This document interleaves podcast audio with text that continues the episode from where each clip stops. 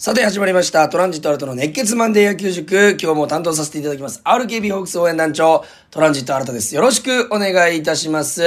さあ、えー、まあ、金土日の試合、エスコンフィールドで行われた試合。まあね、あのー、1試合目落としましたけども、えー、2日目、3日目、土日はね、えー、まあ、本当にあの、バッター陣がもう大爆発する活躍、まあ、ピッチャー陣も、おね、えー、まあ、失点をかな少なく少なくというところで、えー、投打が噛み合っての、連勝ということで勝ち越しで、えー、ドーム、えー、ペイペイドームに帰ってくるということになりました。本当にね、土日はもう安心して試合を見れたんじゃないかなと。えー、いうふうに思います。まあ、牧原選手のね、とんでもないようなファインプレーとか、えー、ホームランもたくさん出ましたし、えー、2番柳町選手に関しては今、8打席連続出塁中と、ああ、言ったように、本当にあのー、いい情報ばっかりでございまして、リチャード選手にもタイムリー出ましたし、1番三森、2番柳町選手というね、新しい形もできたということで、ホークスがなんかこの生まれ変わると言いますか、やっぱこの連敗、12連敗。そして、えー、またね、そこら連敗があったと。なかなかこう、勝ちに転じないと、いい雰囲気に転じないというところで、8月に入って、えー、まあ、えー、いい材料が増えてきたんじゃないかなということで、このファンの、えー、方々も、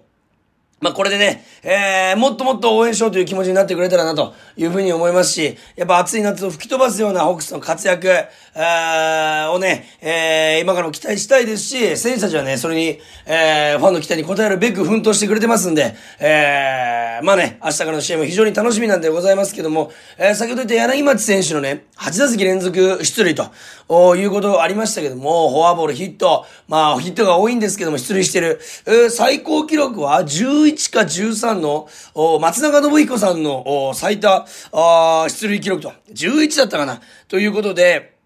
そちらもね、えー、記録更新になるかと。まあ、選手たちはあんまり意識してないですけども、ファンの方々はそういうところも注目すると、おなんかまたね、記録という面で、えー、選手を覚えれるのかなとえいうふうに思います。非常にいい2連勝でございました。さあ、今日もメールをいただいております。ありがとうございます。アートムの千春さんからいただきました。新田さんお久しぶりです。お久しぶりです。所長お見舞い申し上げます。本当にそうでございますよ。所長お前こちらこそお申し上げ、えー、申し上げます。今週末は2連勝タイムリーヒットも出るようになり、ホークスも少し調子を取り戻してきましたねと。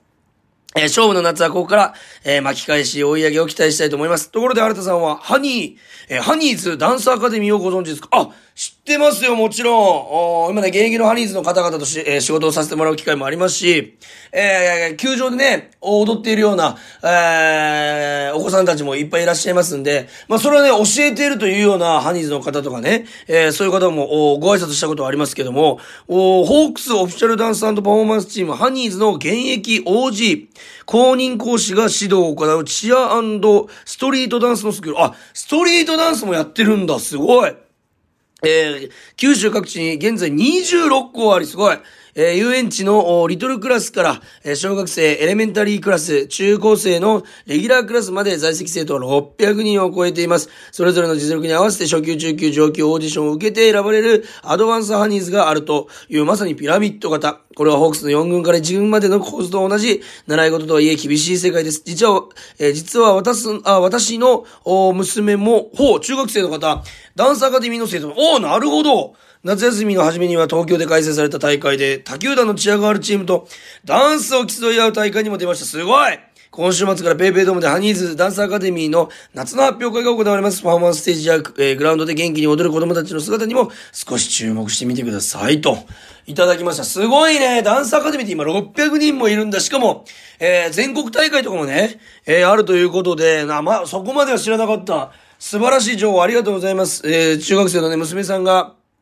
そちらに参加しているということで、なんかね、やっぱこのホークスの選手と一緒でそこを目指す野球少年、野球少女がね、えー、いるように、このハニーズを目指す、この小さい子たちがね、この身近なあハニーズの方、そ,、それとか講師の方から教えてもらって、身近にこのプロのね、ダンスを経験できるというのは、本当にいい、えー、システムと言いますか、あグループで、えー、ありますし、えーえー、ハニーズの方にね、話を聞いたところ、ダンスを教えるのも好きと言ってる方々もたくさんいらっしゃいますし、これからね、ホークスもハニーズもずっと続くようにね、この素晴らしい伝統が受け継がれるように、えー、皆さん、励んでいると。これは非常にいい傾向でありますし、まあね、えー、例えばイニング途中なんかでね、ハニーズの方々、そしてパフォーマンスチームの方々が出てきてね、パフォーマンスすると思いますけども、それもね、やっぱり球場を盛り上げる一つの大きな大きなエネルギーとなっておりますんで、まあそこにもね、非常に選手たちも感謝してるし、僕もね、見ながらね、元気もらってますんで、非常に感謝しております。アウトムの千春さんのこの娘さんね、頑張ってほしい。将来何になりたいか、あ詳しくはね、えー、わかりませんけども、ぜひハニーズに入って、ホークスを応援していただけたらなというふうに思います。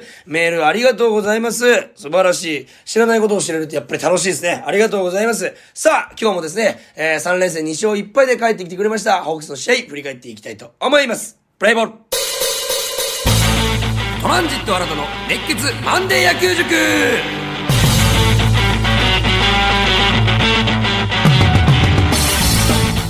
さあ、それでは試合振り返っていきたいと思います。まずはですね、金曜日、えー、8月4日、えー、初戦でございます。ホークスがね、いい感じでね、初回、柳田選手のもう本当になんていうか、芸術もう柳田勇気にしか打てないホームランをね、えー、打ってくれて先制したんですけども、終盤、あ、まあ、中盤、序盤か。序盤に追いつかれて、あ逆転されて、えー、終盤、サヨナラ負けを喫してしまったというゲームになりました。先発投手は東山直投手、ちょっとね、不安定なところが続いておりますけども、3回3失点ということで、早めの継投になりました。そこから武田投手、甲斐野投手、藤井荒野投手、松本投手、オスナ投手、津森投手、シーノ投手ということで、繋がっていたということでございます。まあ、点を取られたのはね、藤井荒野投手、そして先発の東山直投手、そして最終回、まあ、やっぱり、フォアボールから始まった回で C の投手がサヨナラ負けを喫してしまうと。まあこれはね、もうフォアボールをね、この延長で与えた時点で正直もう負けは負けなんですけども、粘って欲しかったなというところでございます。さあ、まあ試合全体振り返りますと、まず初回先ほども言いましたように、柳田選手が、あーノーストライクワンボールから、あ失礼、ワンボールノーストライクから、えー、カーブかな。本当にあの、なんていうかな、バットに乗せたというような、表現が正しいんですけども、あの、よくね、9分割のところでどこの球種だったとか、どこのコースだったって僕よく言うんですけども、これに関しては上沢投手の、もうストライクかボールがギリギリ、本当に見逃せばボールって多分言われるであろうところのカーブを下からバットうまく出してすくい上げて、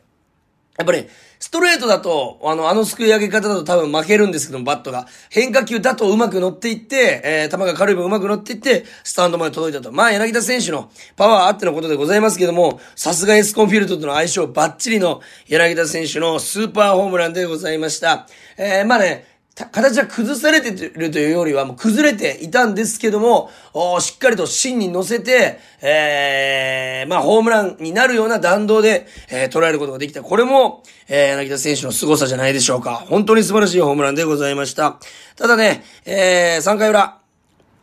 えー、先頭のね、ここも先頭フォアボールを、ちょっと伏見選手に出してしまって、えー、軍事選手に、えー、まあ、軍事選手は抑えたんですけども、えー、その後、えー、センター前ヒットを松本剛選手に打たれてしまって、最後は万波選手に、えー、まあ、逆転タイムリーということになったんですけども、この状況、やっぱりこの、3回裏の、この、まあ、終盤、あ中盤に入っていく、まあ、終盤の一番、あ序盤の一番最後の場面でございますんで、しかも、ここを、まあ、完璧に抑えていれば7番から始まるというところでございますけども、まあ、前のイニングもヒット、えー、初回もヒットということで、まあ、塁は出していて、まあ、ちょっとまあ、最近ね、えー、通打されることがね、東山直投手多いんですけども、まあ、その中でうまく打ち取っていたんですけども、やっぱり打たれると、打たれる分というのは、まだ守備も諦めがつきますし、えー、そんなに連打が続くことって野球そもそもないので、いいんですけど、やっぱフォアボールというのは、相手に全く脅威を与えずというところなんで、しかも、えー、7番、8番、9番。のこの9番のところから、えー、先頭アウトに、えー、したい、えー、下位打線から始まるところは絶対にアウトにしたいところで、先頭フォアボール出してしまったところ、これがまあ、あ痛かったのかなと。おそしてまあ、えー、それでも止まらぬ、日ハム打線っていうのがすごいんですけども、やっぱり、この連打をされるということは、やっぱね、気持ちの切り替えがあまりついてなかったのかなと。その後6番上川端選手にもヒットを打たれてしまって、まあ、あ3点を取られてしまったと。まあ、大きな大きな3点になってしまったということでございます。松本剛選手にね、打たれてヒット、ボールなんかは、あとか、えー、万波選手に打たれた球なんかは、正直ね、厳しいコースに行ってましたんで、打った本人たちを褒めるべき。これはね、直投手はね、えー、厳しいコントロールでついていたんですけども、まあ、運が良くなかった。その後切り替えつかずに、まあ、野村選手に、えー、真ん中付近に投げてしまって繋がれたというところが痛かったのかなというふうに思います。えー、しかしね、この5回の表に、えー、どっちが1点取るかと僕いつも中盤のところで言ってますけども、ここでビモル選手のね、タイムが出た。逆にホークスは9番から作ったチャンスを、9番1番で物にしたというのは、このホークスのこの、後の2連勝につながる大きなポイントだったんじゃないかなというふうに思います。最初にね、オープニングでお話しましたけども、三森柳町というこの1、2番、新1、2番がしっかりと機能して、えー、中村明、牧原というね、このチャンスに強い選手たちが、えー、後半にいることで打点につながっていると。栗原選手がいないところを、明選手や、牧原選手がしっかりと埋めてくれているというところでございます。そしてですよ、7回の表、勝ち越したんですよ。ここ相手のエラーとフォアボールでチャンス作って、ギーマ、柳町選手が逆転のタイムリーツーベース。これは本当に痺れました。本当にね、2番、柳町選手、まあ、バントというよりは、完全に打って繋ぐ、まあ、三振をしないだろうと。いうようなこと、そしてバント、バットコントロールがいい、今は流すべきか、今は引っ張るべきか、そういうことができるということで、2番に、えー、入っているんですけども、初球をしっかりと、弾くことができて、タイムリーツーベースと素晴らしい攻撃でございました。まあ、ここまではね、本当にね、ここまではというか、ここの時点ではホークスペースだったんですよ。あの3回裏の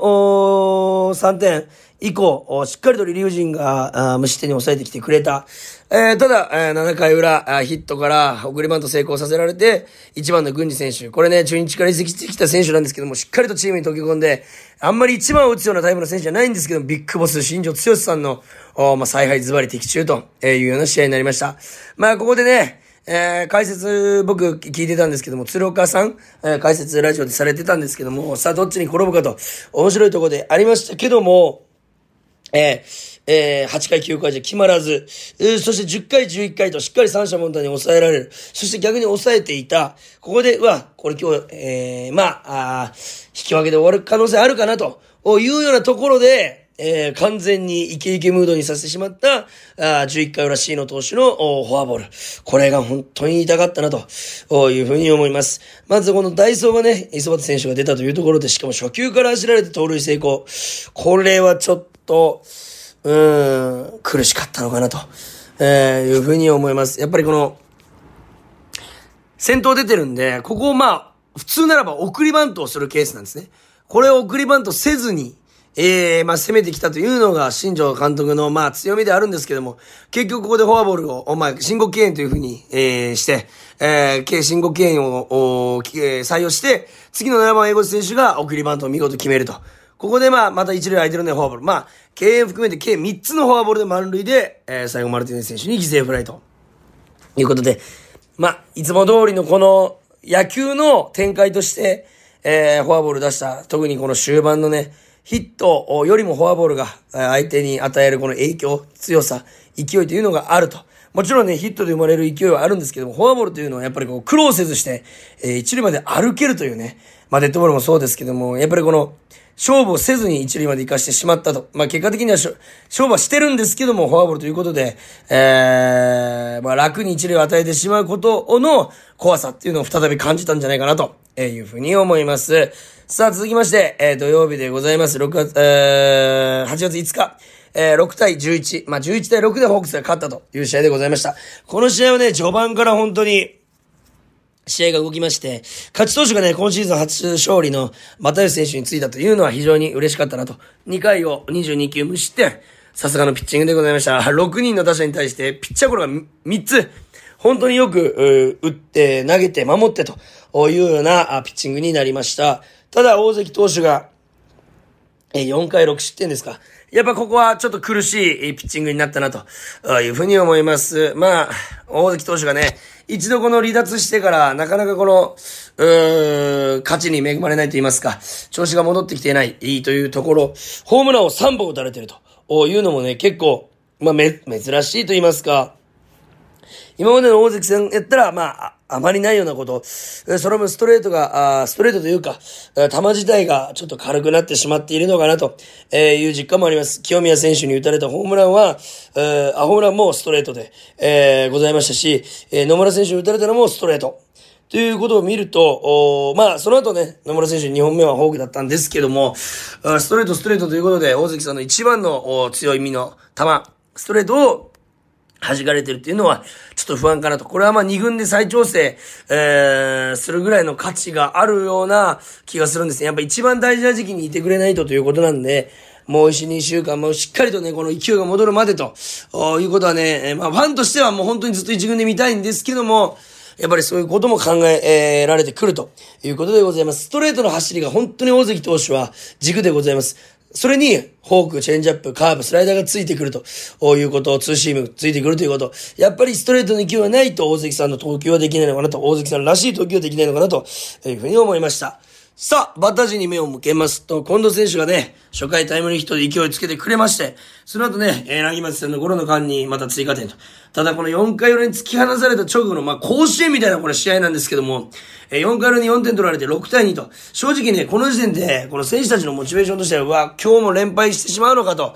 いうようなテンションになったと思うんですけども、ここも柳町選手がレフト前ヒット。で、3番牧原さん。えー、そして4番、えー、柳田さん、で5番近藤さんというこの新しい3、4、5番の形でチャンスを作って、えー、5番の近藤さんが再びタイムリーと。そして今宮今宮選手にもタイムリーが飛び出すと。やっぱり、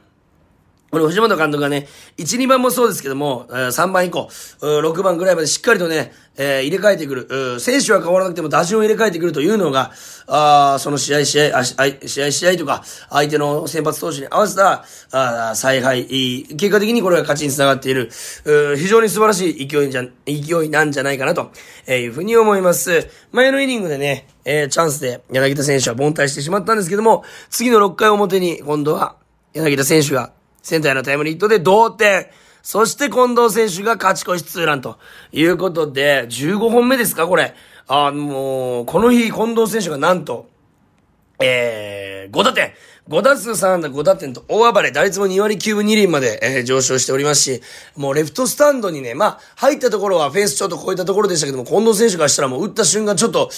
あんま走るのやめるぐらいのね、えー、感触があったんじゃないかなと、逆方向にあれだけどね、打球が打てるというのが近藤選手の強みじゃないかなと、えー、いうふうに思います。そしてホークスが良かったのは、ここでね、攻撃をやめなかったこと。7回の表、えピッチャー変わったところに、ヒットヒットで、えー、連打で、そしてフォアボールでチャンスを作って、牧原選手、柳田選手がタイムリー。これは本当にいい流れなんじゃないかなというふうに思います。ホークスが。ああまあ、勝っていっているという時は、本当に点の取り添えないというぐらい、えー、バッター陣が繋がっていっておりますんで、素晴らしい試合になったんじゃないかなと、えー、いうふうに思います。そして、昨日8月6日日曜日でございます。えー、結果的には6対1と、快勝でございました。もう MVP はね、スチュワート・ジュニア投手でございましょう。これは、えー、5回94球1点、2勝目をマークしたという試合でございました。もちろんその後の田浦さん、つもりさん、藤井さん、細田さん、無失点リレーというのはね、本当に素晴らしいピッチャー陣、リリーフ陣。だからやっぱ投打は噛み合う。まあ、まあ、結果的に勝ってるので投打は噛み合ってると思うんですけども、投打は噛み合うと、まあ、盤石な試合ができる、ホークスの本来の形と言っていいんじゃないでしょうか。えー、まあね、試合の展開的には、3回の表、これ何が大きかったというと、まあ、2点先制したんですけども、8番9番で、下位打線から始まるところ、おれ、えー、2アウトをね、パッパッとね、えー、取られてしまう。ただ、カイさんが粘って粘って7球投げさせた。なのでこの時点で10球。そして次の三森戦もう6球目をヒットと、えー、いうことで、いやらしい攻撃ができてると。ツーアウトから三森さんヒット、柳町さん、えー、センター前の、仙台の二塁打。そして、牧原さん、フォアボールからの、柳田選手の、まあ、これ内野安打にしてほしかったですよね。ショート七間さんの悪送球という記録になっておりますけども、ホークスが先制、えー、まあ、柳田選手の足でしたら多分セーフだったので、内野安打だと思うんですけども、見事これで1点先制。そして近藤選手が、えー、フォアボールを選んで、まあ、えー、押し出しということで、やっぱり近藤選手に、を迎えた時のピッチャーのこのメンタル面と言いますか、嫌だなという気持ちが正直あると思うんですよ。それは出塁率、そして打率っていうのも、今までの実績っていうのもあるんですけども、やっぱり選球眼の良さ、えー、甘いところに投げたら打たれるけど、際どいところに投げたら見逃されるというところで、メンタルのコントロールがいか、うまくいかず、はっきりとしたボールになってしまうような投球になってしまってるんじゃないかなと。やっぱ打ちに行って見逃すという一番いい形で近藤選手は見逃しておりますんで、えー、ピッチャーからしたら本当に嫌だなと、感じるんじゃないでしょうか。えー、そしてね、えー、この中盤のね、どっちが1点取るというところで6回表、今宮選手がライトスタンドにも、これね、すごいホームランでしたよね。これ今宮選手の、まあ、今までこの得意としてきた、あ打ち方というよりはもうなんか、逆方向に、しかもツーシームを、おライトスタンドに運ぶという、なんかもうホームラン、アーティストのおようなあホームランでございました。えー、やっぱり、この、今宮選手の、まあね、ちょっと7月あまりね、調子が良くなかったにせよ、夏になってしっかりとこの触れてきている証拠じゃないかなと。やっぱり右方向に打球が遠く飛んでいく、速い打球が行くというのは触れてないと、引っ張るというのはね、力が出ますんでいいですけども、なかなか自分と逆方向、右バッターだったら、ライト側、左バッターだったらレフト側に打つときというのは、しっかりと触れてないと、そして腰が入っていないと飛びませんので、えー、非常に、いい調整、えー、ができてるんじゃないかなと。今宮選手いい状態なんじゃないかなというふうに思います。フェンス直撃のね、タイムリーツーベースも、打ちましたし、えー、本当にあの、大活躍の、お今宮選手でございました。えー、まあ今の8回表のね、えー、3点追加というところでございますけど、まあ、僕が一番ここの回で良かったのはやっぱりリチャード選手のタイムリーなんですけども、リチャード選手がね、やっぱりストレートには、まあいけるんですけど、変化球がというところで、1軍と2軍のね、この違いというのが、えー、まあ、あまあ直面しているところではあるんですけども、そうなってくると、本来合っていたストレートにも合わなくなっていくという負のね、スパイラルに陥るんですけども、ここは追い込まれながらも、ポーンと浮いたカーブをしっかりと左中間に運んで、えー、リチャードさんらしい引っ張った強い打球になったんじゃないかなと、えー、いうふうに思います。この3連戦で、えー、まあ、昨日がヒット8本。で、その前が19本。おそして、えー、その前が7本でございますんで、えー、34本がヒット、30、いやいや違う、44本がものすごい数字を残したホークス打線でございます。えー、まあね、えー、まあ点がなかなか取れないというようなね、連敗中ありましたけども、あまあ平均5点以上取るとやっぱ勝ちというのがね、必ず確率的に上がってきます。えー、10、11対6のようなランダ戦を制することができると。まあ変わったね、ホークスの表情といいますか、側面、うん、まあ、ホークスの強さをね、ここに来て、また、見ることができたと。ファンにとっては最高に楽しい土日になったんじゃないかなと、えー、いうふうに思います。さあ、えー、明日からはね、えー、ホーム6連戦で、えー、ございますんで、やっぱりこの、ホームのね、血のりを生かしたね、この有利でございますんで、ここを生かした試合していきたいなと。有原投手、早川投手の先発でございます。楽天戦でございます。有原投手がね、やっぱりこの、完封からちょっとまた打たれるというところもありまして、まあ本人の中でもちょっと、お不安っていうところはあると思うんですけども、防御率は2.31と本当に安定しておりますんで、有原投手に期待しつつ、早川投手のインコースのね、ストレートに振り負けることなく、アウトコースのチェンジアップにもついていける。まあこんなことはね、できないから早川投手がね、このまあ勝っていってるということなんでございますけども、おまあ、別にこの苦手意識というものは、早川投手に対してはありませんので、ホークス打線でおそらく。なので、やっぱり、えー、遅い球は逆方向、速い球は引っ張ると。えー、まあ、インコースに来たら引っ張ってしまう、えー、引っ張っていいんですけども、アウトコースは、やっぱりこのコースに来た、早川投手は、まあ、大崩れしないコントロールを持ってますんで、まあ、ホークスで和田投手のようなピッチャー、あですので、えー、やっぱりストライクをどんどん取ってくるというところを逆に利用して振っていけて、えー、振っていって点を取れたらなと、えー、いうようなね、え、まあ予想と言いますか、思いで、え、今おります。え、なのでね、この楽天戦、そしてまた、再び、え、福岡に日ハムを迎えての3連戦、3連戦3連戦ありますんで、ちょっと台風も来てね、皆さんもちょっと気をつけていただきたいんですけども、お台風に負けない、吹き飛ばすぐらいのね、熱気を持って、えー、我々も応援していきたいなと、えいうふうに思います。さあ、今日もね、メールいただきましたけども、皆さんからのメールこれからもお待ちしております。メールアドレスは kor.rkbr.jp 小文字で kor.rkbr.jp でございます。皆様からの質問疑問、えー、我々、えー、僕に対してのメール、えー、質問疑問でも構いませんし、えー、野球ホークスに対してのね、感想、ホークスの試合のね、感想でも構いません。皆様からのメールたくさんお待ちしております。そして、なんと、今週の11日金曜日、北海道日本ハムファイターズ戦で、私、ゲスト解説させていただくことになりました。ありがとうございます !1 年ぶりのゲスト解説ということになりますんで、えー、まあ、もちろん、気合たっぷりにお届けするんですけども、噂によると北海道にまで流れることが、可能性があるということでございますんで、やっぱりこのよりね、ホークスの魅力、そしてより野球の魅力をね、お届けできたらと、えー、詳しい方から、えー、初心者の方まで伝わるようなね、解説を心がけますんで、ぜひ皆さん、RKB エキサイトホークス8月11日金曜日、聞いていただきたいなと、18時プレイボールでございます。おそらくホークスイニングゼロ、RKB で前に、えーえー、生放送させてもらってます。5時からやってる、えー、ホークスイニングゼロの方も、おそらく、ドームからのすることになると思いますんで、ぜひ皆さん聞いていただけたらなというふうに思います。それでは今日も皆さん聞いていただきありがとうございました。ゲームセット。ここで Google ポッドキャストをご利用の方へお知らせです。